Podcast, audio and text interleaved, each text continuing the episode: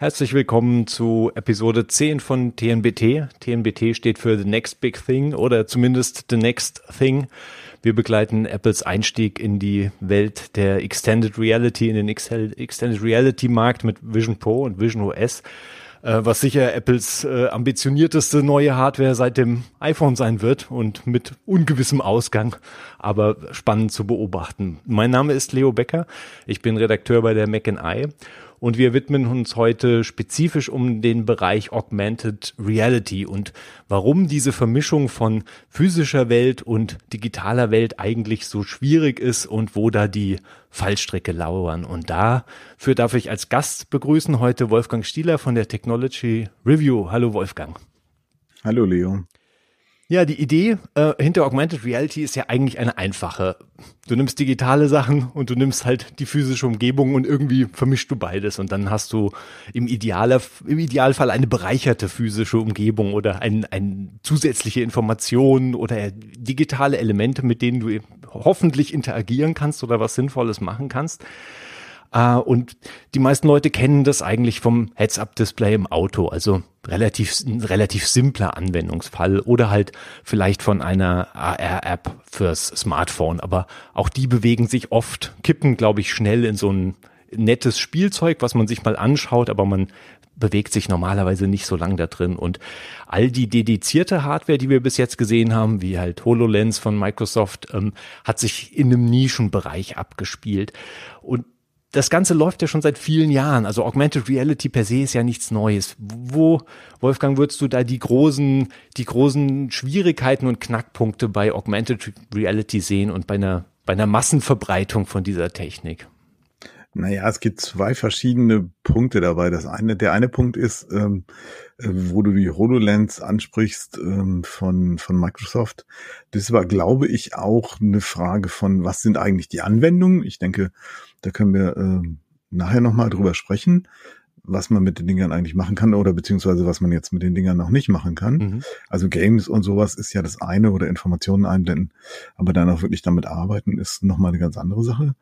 Und das Zweite ist, es gibt halt zahlreiche technische Herausforderungen. Als wir angefangen haben, darüber zu diskutieren, wollen wir da mal was zu machen. Ähm, und ich kann verraten, wir werden mehrere Artikel zu dem Thema auch schreiben. Also jetzt nicht nur den Kollegen von Mac and I das überlassen, sondern wir nähern uns dem auch in Technology Review an, ähm, in der sieben. Ähm, da ähm, ging es schon darum, warum zum Teufel ist es eigentlich so wahnsinnig schwierig, äh, so ein wirklich gutes Augmented Reality Display ähm, zu bauen. Und ich habe äh, dann angefangen, mal ein bisschen zu recherchieren, bin noch dabei.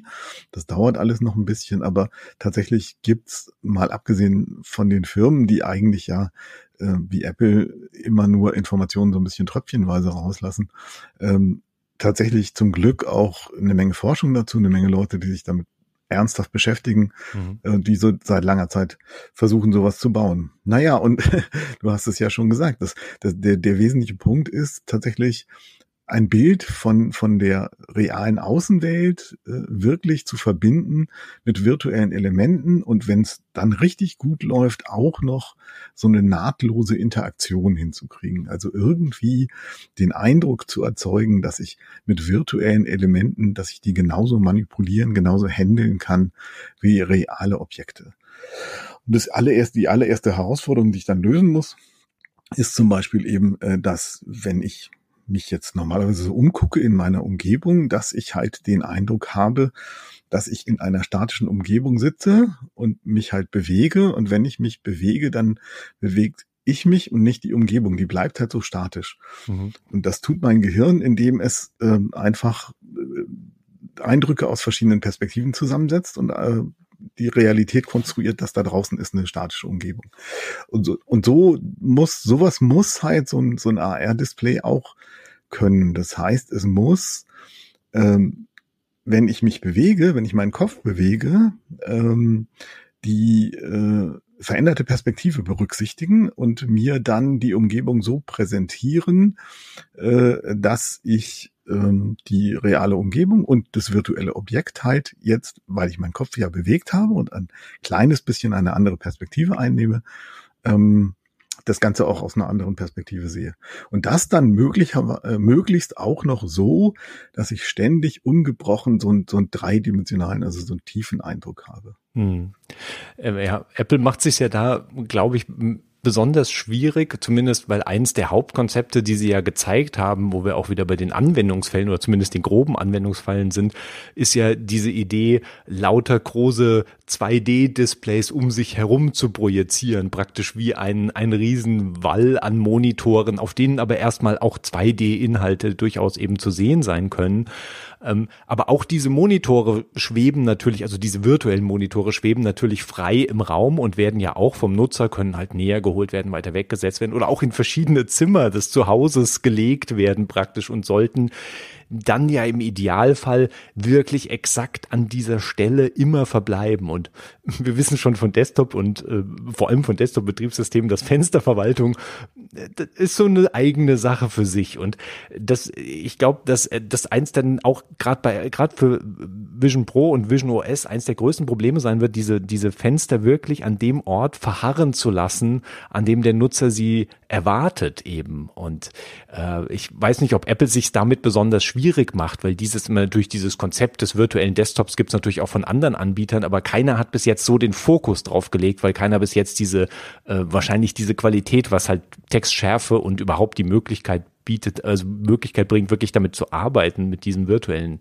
Bildschirm. Glaubst du, dass Apple sich da eine besonders schwierige Ecke manövriert hat damit? Nee, das Problem müssen sie ja mit jedem Objekt lösen. Ganz egal, ob das jetzt äh, im, im Raum schwebendes Fenster ist oder ob das, weiß ich nicht, ein künstlicher Kubus, ein künstlicher Ball, äh, was immer für ein gerendertes Objekt ist. Das Problem äh, dass äh, sie halt ständig Bewegungen des Kopfes ausgleichen müssen und äh, sehr schnell auch auf Bewegungen des, äh, des Kopfes reagieren müssen und eben dann die Darstellung aus einer anderen Perspektive ähm, äh, wieder bringen müssen auf die Displays. Äh, das haben sie äh, unabhängig davon, was es für ein Objekt ist, hm. Fenster oder oder whatever. Äh, aber die, genau diese diese dieser dieser minimale Delay, den sie da haben wollen zwischen Kopfbewegung und äh, Darstellung, das ist schon äh, eine große technische Herausforderung. Ähm, ich bin viel eher gespannt, wie sie das mit äh, der ja mit der Fokussierung, mhm. äh, also mit der mit dem mit dem Scharfstellen des Auges auf diese verschiedenen Fenster, die verschieden weit von mir entfernt sind, äh, lösen. Ja. Weil da kommen wir nämlich schon mal zu einem Ding ähm, äh, von also einer einem, einem altbekannten Problem von äh, Sehen in VR, AR, whatever. Also VR betrifft es auch. Mhm. Ähm, wie funktioniert räumliches Sehen? Äh, räumliches Sehen funktioniert im Wesentlichen so, dass du halt äh, halt ein Bild oder ein Gegenstand aus, aus zwei verschiedenen Perspektiven siehst mit deinen beiden Augen, also leicht verschiedene Winkel. Und je nachdem, wie weit dieser Gegenstand von dir entfernt ist, drehst du so ein bisschen die Augen nach innen, die Augäpfel, und du verstellst die Linsen in deinen Augen. Mhm. Du krümmst die Linsen stärker. Äh, und dieser kombinierte Effekt äh, ähm, wird dann vom Gehirn dazu benutzt, um Tiefeninformationen zu generieren. Ähm, so. Und äh, was in den meisten VR-Displays passiert, ist aber, dass du, ähm, weil du glaubst, äh, weil das VR-Display dir das vorspiegelt, äh, einen Gegenstand relativ dicht vor deiner Nase zu sehen, sagen wir mal in einen Meter Entfernung, äh, dass dann deine Augen auf einen Meter Entfernung akkommodieren wollen ähm, äh, und äh, deine äh, Blickrichtung oder dein, dein, die, die, die Konvergenz der beiden, äh, der, der Blickrichtung deiner beiden Augen in etwa einem Meter Entfernung ist, aber äh, das Display in Wirklichkeit eigentlich auf eine ganz andere Entfernung fokussiert. Also die Bildebene mhm. von deinem projizierenden System, von deinem Projektor in einer anderen Entfernung ist. Ja. Äh, das nennt man in der Fachsprache Virgin's Accommodation Conflict. Mhm. Gibt es Tonnen von Literatur dazu. V AAC, ja. Ähm, auf Deutsch heißt es tatsächlich auch ähm, Akkommodierungsvergenzkonflikt, ganz wunderbar. Schönes Wort, ja. Ähm, Und es gibt verschiedene Möglichkeiten, äh, das zu lösen. Und eine Möglichkeit, das zu lösen, ist tatsächlich eben äh, keine konstante Bildebene zu haben, sondern äh, mit variablen Linsen zu arbeiten, mhm. die dann tatsächlich ähm, deinen virtuellen Gegenstand in verschiedenen Entfernungen scharf stellen. Das ist aber ein enormer Aufwand. Äh, ich habe keine Ahnung, wie Apple das lösen will. Und dann auch noch halt verschiedene Fenster in verschiedener Bildtiefe. Ja. Ähm, ich habe, äh, um ein bisschen besser zu verstehen, wie andere das gelöst haben, äh, äh, unter anderem äh, jetzt mit Mark Polyface gesprochen, der an der HoloLens lange mitgearbeitet hat, der jetzt an der ETH in Zürich ist. Und der hat gesagt, wir haben dann irgendwann einfach einen Kompromiss geschlossen und haben mhm. äh, unsere virtuellen Gegenstände einfach in so einer virtuellen Entfernung von anderthalb Meter projiziert, fest. Mhm. Mhm. Ne?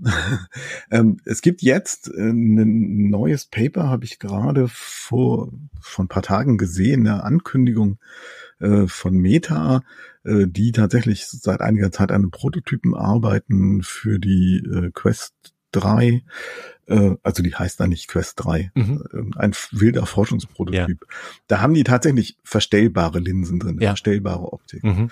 Aber wie gesagt, ich habe keine Ahnung, wie Apple dieses Problem lösen wird. Mhm. Aber auch wenn sie es nicht lösen und einfach nur sagen, ähm, gut, wir machen das wie in äh, wie in der äh, äh, wie, wie bei Microsoft in der HoloLens, äh, äh, dann wird es dazu führen, dass es auf Dauer eine sehr unangenehme äh, äh, User-Erfahrung sein wird. Dann kannst du nicht lange damit arbeiten ja. und die Leute sollen ja damit arbeiten. Ja. ja, das ist dann sowas, was irgendwie zu einer Art, ja, also man kann je nach Person wahrscheinlich sehr unterschiedlich sich einfach als Kopfschmerzen äußern, so ein bisschen, äh, genau. man, man merkt, dass es Unwohlsein auslöst, dass, dass, genau. die, dass diese, diese Fokusebene der Augen nicht richtig mit dem sich deckt, was man da dargestellt äh, bekommt. Ja, ich weiß nicht, also Apple hat sich dazu ja praktisch gar nicht geäußert und dass sie wirklich eine, eine sehr bewegliche Konstruktion, also gibt's gibt's noch wenig Hinweise. Und wir haben ja alle Erfahrungsberichte, die bis jetzt äh, von dem Headset existieren, waren ja auf 30 Minuten limitiert. Also ein Zeitraum, der noch sehr überschaubar ist unterm Strich. Ja, also 30 Minuten schafft man wahrscheinlich äh, ohne ja. Grö und, und natürlich ja, ja, auch sehr also das, kontrolliert das war. Vermutlich ja. ist das so. Hm. Dazu kommt ja noch, äh, naja, eben dieser, ja, dieser übliche Demo-Effekt. Ich habe äh, in einem Blog äh, die sehr schöne Formulierung gelesen, äh, a technical demonstration is a magic show. ja, also, äh, also da ist schon was Wahres dran. Ja. Ne? Äh, die zeigen immer was zum Staunen, aber die zeigen natürlich das, was sie, genau das, was sie zeigen mhm. wollen. Und sie zeigen halt auch Anwendungsfälle, die für sie gut beherrschbar sind. Mhm. Ne? Und sie machen nicht die schwierigen Sachen. Mhm. Ähm, und zeigen auch nicht die schwierigen Sachen. Und ja, da, von daher bin ich eben auch natürlich gespannt. Kann man nicht einfach nur sagen, die Hardware kann das und das, also ist sie gut oder schlecht, sondern es hängt natürlich sehr stark davon ab, ähm, was ich damit machen will, was für eine Anwendung ich damit äh, da drauf laufen lasse. Hm. Ist es geeignet für diese Anwendung? Hm. Und ist Aber das, ähm, ja. an einem, an, ich, ich will noch mal ganz kurz an einem anderen Punkt einhaken. Äh, ähm, also an einem Punkt habe ich schon gedacht, äh, dass Apple sich das schwierig macht. Wahrscheinlich kommen wir kommen wir da noch drauf, äh, nämlich äh, weil sie halt diese äh, Pass-through-Variante gewählt haben. Also weil sie nicht wie in der HoloLens äh, ja so eine Art halbdurchsichtige Brille genommen haben und da ähm, virtuelle Elemente reinprojizieren, sondern ähm, die gesamte Umgebung in einem geschlossenen. Das hat Vorteile, aber das hat auch Nachteile. Und einer der Nachteile ist eben, dass sie dann eben wegen dieser enorm hohen Auflösung halt wirklich weil sie ständig natürlich äh, Kopfbewegungen ausgleichen müssen, Bewegungen des Körpers ausgleichen müssen, äh, äh, ständig neue äh, Bilder aus anderen Perspektiven nachführen müssen, dass sie da quasi rasend schnell projizieren müssen. Hm. Da, genau, da kommen wir ja gleich äh, schon zu einem anderen Bereich, nämlich dem, dem äh, Foveated Rendering, also die, die, die, der Idee oder dem Konzept halt nur dein, deinen Fokuspunkt scharf oder voll zu, in voller Auflösung zu rendern und halt den Rest, der sich in der Peripherie abspielt, halt etwas unschärfer zu zeichnen. Was ja unserem normalen Sehen auch ein bisschen entspricht, würde ich so vom Gefühl her sagen. Also es ist ja nicht so, als würde man in der Peripherie wirklich alles scharf sehen aus dem Augenwinkel. Ähm, und das ist ja eine Technik, die, also ich meine, äh, Meta hatte das ja bei der äh, bei der Quest Pro auch drin und Sony hat's halt in seinem PS5 äh, VR-Geschichte auch. Also das ist ja jetzt so ein Element, was natürlich äh, Einzug hält, weil damit ja die Chance besteht, zumindest eben diesen Fokus, dieses Fokus-Elemente halt in einer sehr, in einer deutlich höheren Qualität darzustellen, als wir es vielleicht bis jetzt von, von VR-Brillen gewohnt waren. Aber damit gehen natürlich wieder eigene Probleme einher, vermute ich. Genau. Also das klingt sehr plausibel. Ich habe, als ich das erste Mal gelesen habe, habe ich auch gedacht, sehr cool. Mhm. Das ist natürlich jetzt erstmal eine Lösung, wenn wir äh, das einfach nicht schaffen, so schnell äh, Bilder zu refreshen mit der vollen Auflösung, dann konzentrieren wir uns einfach auf den Bereich, wo es scharf sein muss. Und du hast ja gerade gesagt, ähm, dann wir sehen ohnehin nur in einem kleinen Bereich äh, um die Fovea tatsächlich scharf. Alles andere ist peripheres Sehen, mehr oder weniger scharf. Das ist physiologisch so, das stimmt. Aber das ist halt eine relativ äh, grobe Beschreibung.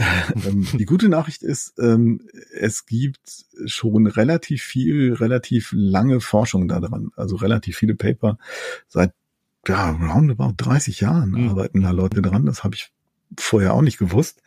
Ähm, und die haben sich natürlich erstmal ganz viel mit mit der Physiologie des Sehens beschäftigt. Also wie genau ist es denn? Ne? Also wie weit muss ich mit der Auflösung im peripheren Sehen runtergehen? Mhm. Ähm, wie genau muss ich auch ähm, erfassen, wie jetzt gerade die Blickrichtung ist? Also das ist eine Grundvoraussetzung. Ne? Also um äh, ähm, in den Bereich rund um die Fovea äh, das Bild scharf zu projizieren, muss ich wissen, wo die Pupille gerade hinguckt. Ne? Also ich muss ständig ähm, die Augenposition erfassen und das muss ich auch gut machen. Und das ist auch gar nicht so einfach, weil die Augen immer rumzappeln. Also weil mhm. du nicht nur die grobe Blickrichtung hast, sondern immer diese ständigen kleinen Sarkaden. Ähm, und das bedeutet, dass deine Daten für die Positionsbestimmung verrauscht sind. Äh, wobei der Polyface meinte, so, so schlimm ist es nicht. So also das lässt sich lösen. Ähm, und da haben sie ja erstmal relativ lange rumgeforscht, wie, wie genau äh, sind denn oder wie sind die Minimalvoraussetzungen für sowas. Da gibt's jetzt aber Daten zu, äh, kann man machen. Und dann ist eben auch die Frage, wie, wie macht man's? Also ähm, rechnet man, nimmt man ein hochaufgelöstes Bild und rechnet es runter mhm. oder äh, lässt man Filter drüber laufen oder ja, was tut man eigentlich? Oder arbeitet man erstmal mit einer Näherung, wie so ähnlich wie bei JPEG und äh, tut dann in die interessante Region halt äh, was höher aufgelöstes rein. Da gibt's viele verschiedene Möglichkeiten. Ähm, es ist nur klar, man muss tatsächlich in dem relevanten Bereich einfach die volle Auflösung haben. Man muss wissen, wie groß der relevante Bereich ist, wo der sein muss, äh, und man muss das Ganze schnell genug machen. Wobei mhm. schnell in dem Fall heißt, ähm, im Vergleich zu Kopfbewegungen, die man ausgleichen muss, ist es wohl relativ entspannt. Äh, ich habe gelesen, man muss das im Bereich von 50 Millisekunden hinkriegen. Ah, also ja, okay, ich erfasse die, mhm. die Blickrichtung und innerhalb von 50 Millisekunden muss ich dann äh, in dem Bereich der Fovea tatsächlich meinen mein High-Res positionieren. Mhm. Das wird wohl als nicht störend empfunden. Alles, was größer ist, äh, funktioniert nicht so richtig sieht komisch aus. Ja, ich meine, das Augentracking wird bei, wird bei Apple letztlich der, einer der Hauptknackpunkte natürlich sein, weil sie sich ja komplett darauf verlassen, letztlich. Also du, du musst in der Lage sein können, ja das ganze Gerät, also abgesehen von dem Foveated Rendering, ähm, was du gerade beschrieben hast, muss ja das ganze Gerät eben auch darauf ausgelegt sein, völlig damit bedient zu werden. Also eigentlich theoretisch sogar allein mit den Augen. Also als, als Bedienungshilfe hast du so, sogar die Option halt wirklich das Headset komplett frei auch von von Gesten. Gesten sind ja nochmal ein eigenes Problem, zu dem wir gleich kommen. Genau. Aber ja, die, ja. die, Option halt einfach nur durch deine Augen zu steuern. Und wie du schon gerade sagtest, äh, sind die Augen ja, also man schaut ja sehr und, und wechselt auch äh, den Fokus durchaus schnell. Also ähm, Malte Kirchner, unser Kollege, der ja diese Demo hatte für 30 Minuten, er hat gesagt, es war sehr beeindruckend, weil man das Gefühl hatte, dass tatsächlich ähm, das Betriebssystem so ein bisschen vorhersieht, wo man hinschaut. Man, man fühlt es wahrscheinlich so, weil man eben unbewusst an eine gewisse Stelle blickt, äh, auf die man dann drücken will. Und dann hat man das Gefühl, okay, da ist schon das ausgewählt, wo ich halt hinschaue. Und wenn das schnell funktioniert und dann wird diese Illusion dann relativ perfekt am Schluss sein. Aber natürlich auch bei einem, sagen wir mal, bei sehr einfachen Bedienoberflächen, wo du halt eine überschaubare Zahl natürlich an Knöpfen oder Bedienelementen hast. Also wenn man sich jetzt wilde, wilde Paletten in, in also und sei es nur in Photoshop oder halt in irgendeiner Videoschnittsoftware vorstellst und mit, mit kleinen Tools, äh, da wird's dann wahrscheinlich, bewegen wir uns natürlich auf einer ganz anderen Dimension, wo es es viel komplexer wird. Und Apple verspricht ja zum Beispiel auch, dass du eben äh, an deinem Mac halt arbeiten kannst und damit halt sehr komplexe Software, die wir halt von einem Desktop-Betriebssystem kennen, halt auch eben auf diesem großen Display hast und dann auch, ich meine, du hast dann, du kannst halt natürlich dann wieder auf Tastatur und Maus ganz klassisch zurückfallen und wirst es wahrscheinlich auch tun, weil da die Augensteuerung, äh, denke ich, sehr schnell an ihre Grenzen geraten wird. Könnte zumindest gewöhnungsbedürftig sein. Aber das setzt natürlich voraus, dass ich äh, die Augen relativ genau vermesse. Mhm. Also kritisch ist der Augenabstand natürlich, mhm. klar. Äh, muss ich auf jeden Fall haben. Ähm, ähm, naja, und äh, wie das dann mit Brillen ist, weiß ich auch noch nicht. Also das macht nochmal ein Zusatzproblem. Und das hat bei dem, was ich gelesen habe, in, in, in den Übersichtsartikeln immer ein Zusatzproblem gemacht. Also so eine Art von Rendering hinzubekommen, dann auch noch mit, mit Korrekturlinsen. Hm. Ja. Ja, ja, genau. Also das ist schwierig. Die Korrekturlinsen machen. Da bin ich eh gespannt. Also ähm, Apple will ja äh, ermöglichen, äh, Korrekturlinsen dann da magnetisch reinzulegen. Äh, aber ich vermute mal, wir sprechen da von Einstärkenlinsen. ja, dazu haben sie sich noch nicht so also klar so ein, geäußert, ja. So, so, ein Fossil wie ich mit, mit Gleitsichtbrille mm. könnte da dann Schwierigkeiten bekommen. Tatsächlich ist es so, dass wenn ich, wenn ich äh, meine Quest 2 aufsetze, dass ich dann erstmal eine Einstärkenbrille aufsetze. Mhm, zur Umgewöhnung ähm, praktisch. Da, ja, damit, da, damit funktioniert es leidlich, aber hm. ähm, ja, ich weiß nicht, wie das, also damit lese ich halt auch nicht so viel Text. Ne? Also wenn ich jetzt wirklich anfangen will, mit so einem ja. Ding zu arbeiten, das könnte nochmal ja. interessant werden. Ja, ja, weil das, genau, weil das Textlesen ist ja ein großes Element letztlich von, von Vision OS oder eins aber, von den von Apple aber, groß gezeigten Elementen. Ne? Aber weil du gerade gesagt hattest, Malte hatte den Eindruck, dass ähm, das OS schon vorausgeahnt mhm. hat, wo er gleich hingucken will. Das kann ich mir schon vorstellen, weil das ist ein wichtiges Element. Also das brauchen sie ohnehin eben für diese Ausgleich, für diesen Ausgleich von Kopfbewegungen. Mhm. Ähm, und zwar ist es ja so, ähm, du kannst es ja mit äh, äh einmal natürlich über über äußere Sensoren, über die Verschiebung äh, der eigenen Position zur, äh, zur Umgebung. Also wenn die da jetzt mit, mit äh, äh LIDAR oder sowas arbeiten, kannst du, oder mit, mit Kameras, kannst du das messen und auf der anderen Seite natürlich mit Beschleunigungssensoren. Und dann musst du halt die die die äh, dass, dass die Bilder wieder aus der richtigen Perspektive äh, äh neu refreshen und neu präsentieren ähm, und das musst du halt verdammt schnell machen. Ähm, alles unter 20 Millisekunden wird als sehr unangenehm empfunden. Mhm. Apple sagt selber, dass sie das mit 13 Millisekunden hinkriegen. Und der Polyface äh, hat gesagt, ähm, sie haben schon äh, mit einem äh, speziell dafür optimierten Chip gearbeitet, um, um das äh, hinzubekommen. Ähm, aber der war immer noch nicht schnell genug.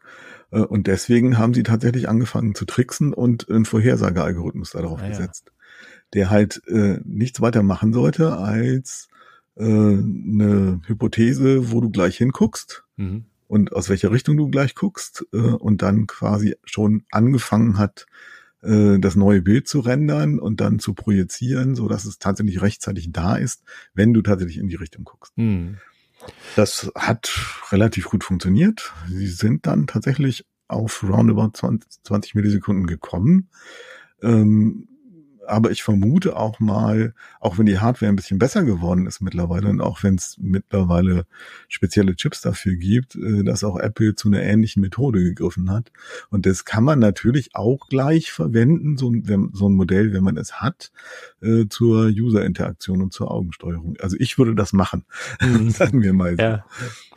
Ja, ich meine, was die Chips natürlich angeht, hat Apple jetzt im Moment natürlich einen riesigen Vorteil, weil sie da sind seit so vielen Jahren halt die Finger drauf haben und, und ihre eigene Richtung da steuern können und sich da letztlich zurechtschneidern können, was halt in ihren eigenen Fähigkeiten liegt. Und ich glaube, äh, das haben sie zumindest bewiesen, ziemlich kon äh, konstant, dass sie da sehr genau wissen, was sie tun äh, und natürlich auch einen Vorteil haben, gerade jetzt im Vergleich zu Meta, die halt dann letztlich einen Smartphone-Chip von der Stange mehr oder weniger nehmen müssen, solange da nicht das Know-how besteht, halt wirklich auch nochmal Spezialchips äh, dazu zu basteln oder und ihre Hardware entsprechend zu optimieren. Also ich, das ist da, ja, also, aber das selbst selbst mit den selbst mit den Spezialchips und mit dem M2 haben sie ja praktisch einen Chip zumindest drin, den, den, den du auch letztlich als als Desktop für einen Desktop-Computer benutzen könntest. Das heißt also, der hat eine gewisse Basisleistung, der arbeitet relativ äh, effizient unterm Strich, so dass du hoffentlich die Brille irgendwie nicht vom von den Augen schmilzt. Also Wärmeentwicklung ist natürlich auch noch so eine Geschichte, die wir noch nicht genau wissen, weil man hat ja letztlich beide Chips, also M2 und diesen R1-Chip, der halt die Sensorendaten verarbeitet und der wahrscheinlich genau bei diesen Geschichten, die du gerade geschildert hast, auch eine entscheidende Rolle halt einnimmt. Ähm, wie warm die dann am Schluss werden und wie sich das halt auswirkt bei längerem Tragen und eben, wir sprechen dann eben also von mehreren Stunden, also so wie man halt normal am Schreibtisch sitzen würde, zumindest mal über jetzt irgendwie eine Zeit von zwei, drei Stunden da bin ich sehr neugierig drauf, wie die ersten Berichte sein werden, wenn wir die Hardware halt in freier, freier Wildbahn dann erleben, wo wirklich Leute anfangen, das ausprobieren zu können. Aber da werden wir, bis, werden wir bis nächstes Jahr warten müssen. Ne? Bin ich, bin ich auch gespannt. Äh, es kommt ja noch eine weitere Rechnerei dazu. Also du musst wirklich äh, ganz schön viel rechnen. Du musst, du musst nicht nur rendern, sondern du musst dann auch, ja, wie gesagt, äh, Fovea-Korrekturen machen. Du musst dafür sorgen, dass es an der richtigen Position ist. Du musst die Kopfposition ständig äh, nachführen und, und mhm. deine Perspektive korrigieren. Und was du auch noch machen musst, ist äh, äh, dann äh, auch noch die falsche Lage der externen Kameras zu korrigieren. Die sind ja nicht da, wo normalerweise deine Augen sind. Das kann man auch, ne? das kann man auch umrechnen. Da gibt's etablierte Verfahren für. Äh, Im Wesentlichen vermute ich auch, dass du äh, ja große Matrizen, äh, also wenn du auf, das auf Pixelebene machst, musst du große Matrizen miteinander multiplizieren. Mhm. Das geht schon, aber das muss man halt auch ständig das machen. Auch, ja. Also wie gesagt, die muss die und und dann müssen sie auch noch ihre Sensordaten ständig verarbeiten. Mhm. Äh, die, ja, die müssen schon eine Menge rechnen, diese Dinge die ganze ja. Zeit.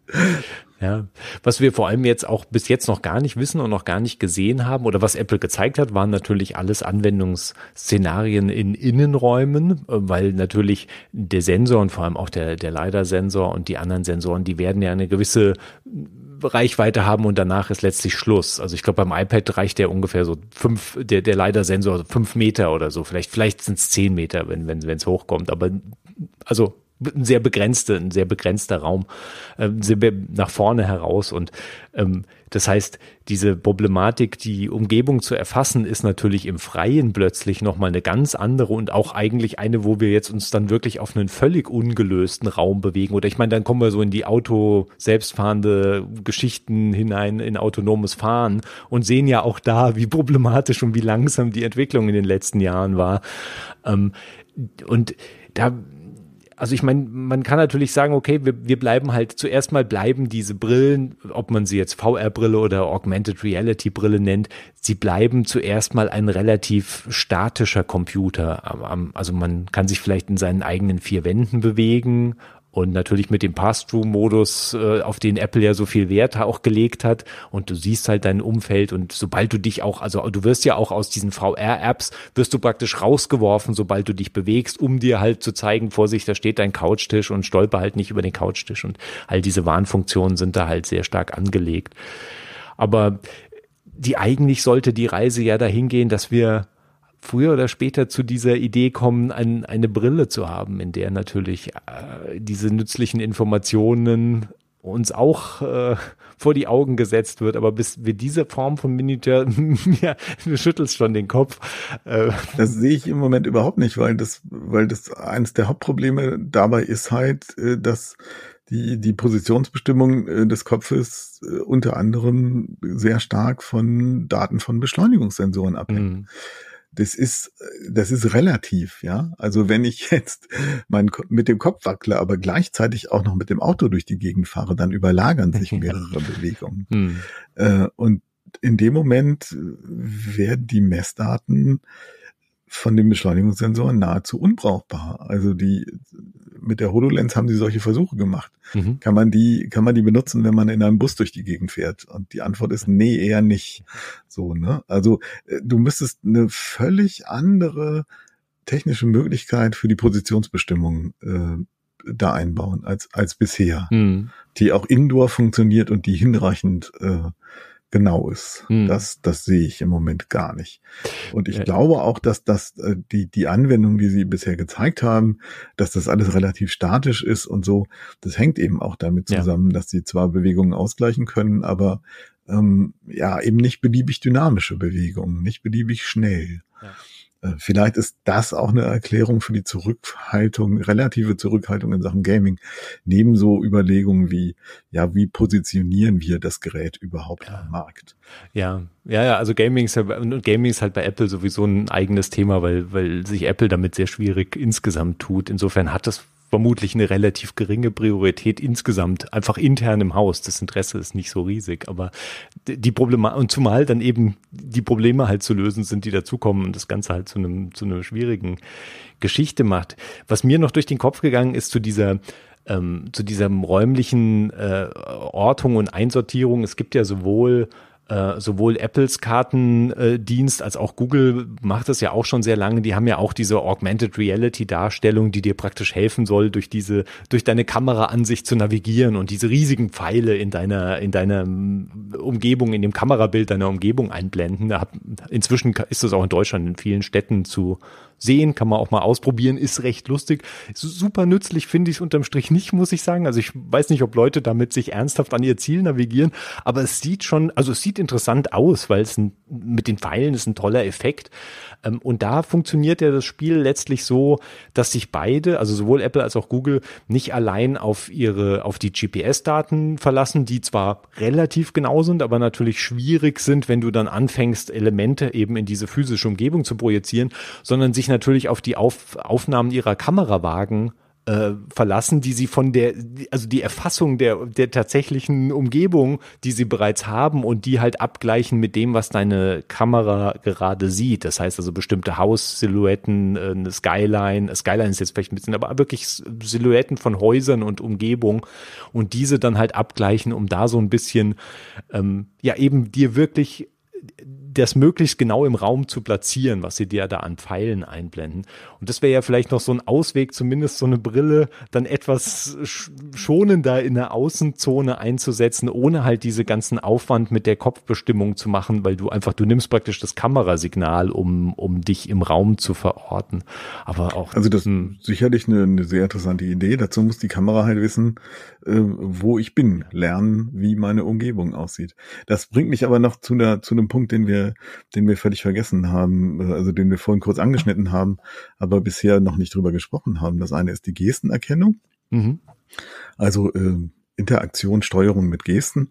Ich glaube, dass es Apple da erstmal relativ leicht hat, weil sie ja aufsetzen können auf iPhone, iPad, Bedienung sowieso schon mit Touch. Äh, wenn sie sowas ähnliches machen in ihrem Bedienkonzept, ähm, dann ist das jetzt noch nicht so schwierig umzusetzen und dann lernt man vielleicht ein paar spezifische Gesten zu erkennen, Handgesten, Fingergesten äh, mit der mit der externen Kamera irgendwie äh, zu zu sehen und zu filmen.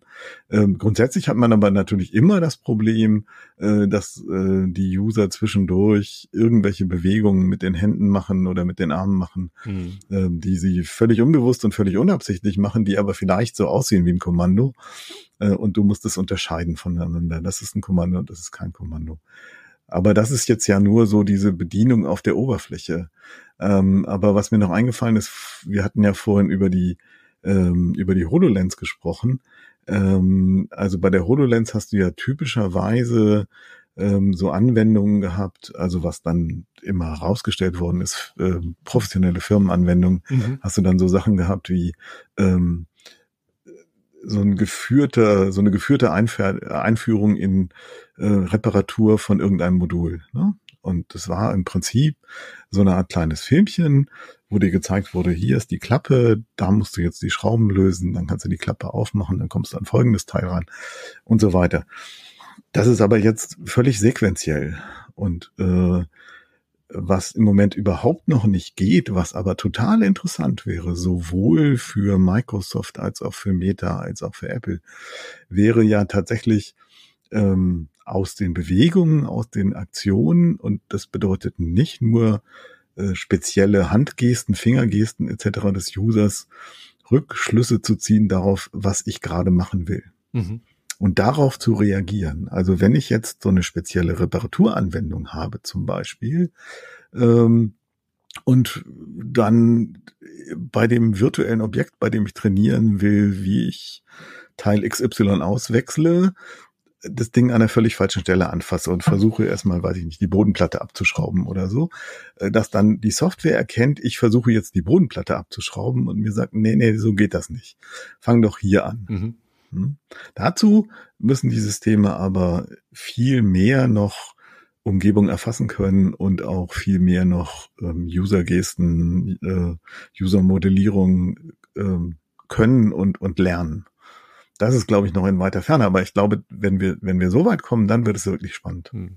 Ja, ich glaube, also man hatte ja so ein bisschen äh, das Gefühl im Moment, den Anfang von so etwas äh, erstmals greifen zu können, wenn man sich halt anschaut, wie schnell sich gerade jetzt KI oder sagen wir mal nüchterne maschinelles Lernen voranbewegt und diese Erkennung von dem, von, von auch von Objekten und Gegenständen und dann auch vielleicht in einem nächsten Schritt die Erkennung von dem, was man da eigentlich gerade macht mit seinen Händen und was diese Interaktionen sind, da sind vielleicht schon noch viele Chancen. Also jetzt für, für Herbst, äh, für iOS 17 wird der Apple in seinem Betriebssystem zum Beispiel diese Bedienungshilfe integrieren, dass letztlich das iPhone einem vorliest, äh, Bedienelemente zum Beispiel auf einem, auf einem Toaster oder auf der Mikrowelle, also dass du plötzlich halt eben äh, physische Objekte, eine, Anleit eine, eine gesprochene Anleitung oder einen Screenreader eben für diese physischen Objekte bekommst. Und diese sind ja alles Elemente, die natürlich im Kontext dann von einem, von einem Headset oder ja, VR oder AR, vor allem Augmented Reality natürlich, wenn du die, die Umgebung durchschleifst, da natürlich auch relevant werden, wenn du eine Beschreibung deiner Welt gleich dazu erhältst, äh, zu dem, was du halt sehen kannst. Also ich meine, vielleicht kommt da jetzt im Moment viel zusammen, was zum ersten Mal nach all diesen Jahren der ähm, AR-Experimente zu so ein bisschen mehr, also dieses, dieses sehr komplexe Gesamtbild aus der nötigen Hardware, der nötigen Rechenleistung mit Effizienz, mit den nötigen Sensoren, mit der Feinheit, diese Bewegungen zu erfassen, mit den verschiedenen Modellen zu erkennen, was will der Nutzer eigentlich, wo ist er, was sieht er, was ist seine Umgebung, was sind seine Gesten. Vielleicht kommen wir so ganz langsam an, an einen Punkt, wo ähm, ja, wo diese Hardware wirklich relevant wird. Aber mit all den Problemen plus halt äh, irgendwie Motion Sickness und und Basisprobleme des menschlichen, ein, ich habe was auf meinem Kopf sitzen, was meine Augen verdeckt, ähm, die die bleiben natürlich da trotzdem bestehen. Aber ja, ich, ich hoffe, dass wir da auf, also ich meine, ich glaube, wir kommen, wir haben jetzt ja eine, eine sehr lange Phase gehabt, in der zumindest mit der, an der Form der Computer sich wenig geändert hat, an der groben Form der Computer. Natürlich wurde alles irgendwie kleiner, flacher und leichter, aber per se sitzen wir genauso vor unseren Computern wie 1990. Ja, also ich meine, wenn du das Smartphone jetzt mal ausklammerst als Mobilelement, aber der Desktop und, und das Notebook, das sind ja Formfaktoren, die wir jetzt seit, seit langen, langen Jahrzehnten kennen und, und äh, mit denen hantieren. Und diese Idee halt dann, das plötzlich doch mal an eine andere Stelle an unserem Körper zu verlagern und halt den Raum einzubeziehen, ist schon, ist schon ziemlich grandios, wenn wir da halt wirklich mit weiterkommen. Genau, du könntest natürlich argumentieren, dass äh, das, was jetzt gerade mit generativer KI passiert, ja eben auch schon eine, eine andere Form von Interaktion mit Computern ist, eine sehr viel stärker natürlich sprachliche. Mhm. Ähm, also du musst auch nicht mehr Spezialkenntnisse erwerben, du musst nicht mehr wissen, was wo in welchem Menü steht etc. Aber im Moment läuft das ja halt alles sehr unscharf, sehr unpräzise. Also die Maschine wirklich dazu zu bringen, das zu tun, was du, was deine Intention war, ist natürlich mit un umgangssprachlicher Kommunikation nochmal wieder viel schwieriger. Ja. Und vielleicht wäre das tatsächlich einfacher, wenn man das mit einem Interface macht, wo man, wo man wirklich Sachen auch, auch anfassen kann, wo man, wo man Sachen berühren kann. Also ich glaube schon, dass das sehr auch, auch stark äh, an, an ähm, die Art und Weise von menschlichem Denken, wie menschliches Denken funktioniert, anknüpft. Also wir, wir, wir sind halt, wir haben uns entwickelt, um in einem dreidimensionalen Raum irgendwie klarzukommen. Mhm. Von daher und, und, und begreifen im wahrsten Sinne des Wortes ja auch Dinge, indem wir sie anfassen, in die Hand nehmen und irgendwie irgendwas damit machen. Insofern bin ich vorsichtig optimistisch. Da kommen eine Menge Sachen zusammen, aber ja, mein vorläufiges Ergebnis, mein sehr, sehr vorläufiges Ergebnis der noch sehr vorläufigen Recherche mhm. ist halt, äh, ja, es ist aber technisch echt immer noch, trotz aller Fortschritte, immer noch eine wirklich heftige Herausforderung. Also wenn die das hinkriegen, dann Hut ab. Ja, dann schauen wir vorsichtig optimistisch in die Zukunft. Ähm, deine oder überhaupt euren Schwerpunkt zu dem Thema, ähm, der ja Augmented oder überhaupt den ganzen Bereich Extended Reality umfasst, ähm, den wird man dann in der 2723 der Technology genau, Review lesen können. Sehr schön. Ähm, Ende August hast du gesagt ungefähr, oder wann kommt die auf den Handel? Ich habe ja, Ende August wird sie fertig. Ja. Äh, ich glaube, sie kommt im September. Im September. Raus. EVT habe ich jetzt gerade nicht ja, diese Kopf, EVT Kopf, aber wir haben jetzt gerade die sechs fertig gemacht. Also die sechs kommt jetzt demnächst. Sehr gut. Ja, dann vielen Dank äh, fürs Zuhören. Vielen Dank dir, Wolfgang, für dieses interessante Gespräch. Ähm, wir gehen jetzt auch mit TNBT in eine kleine Sommerpause und sind ab Ende August wieder zurück.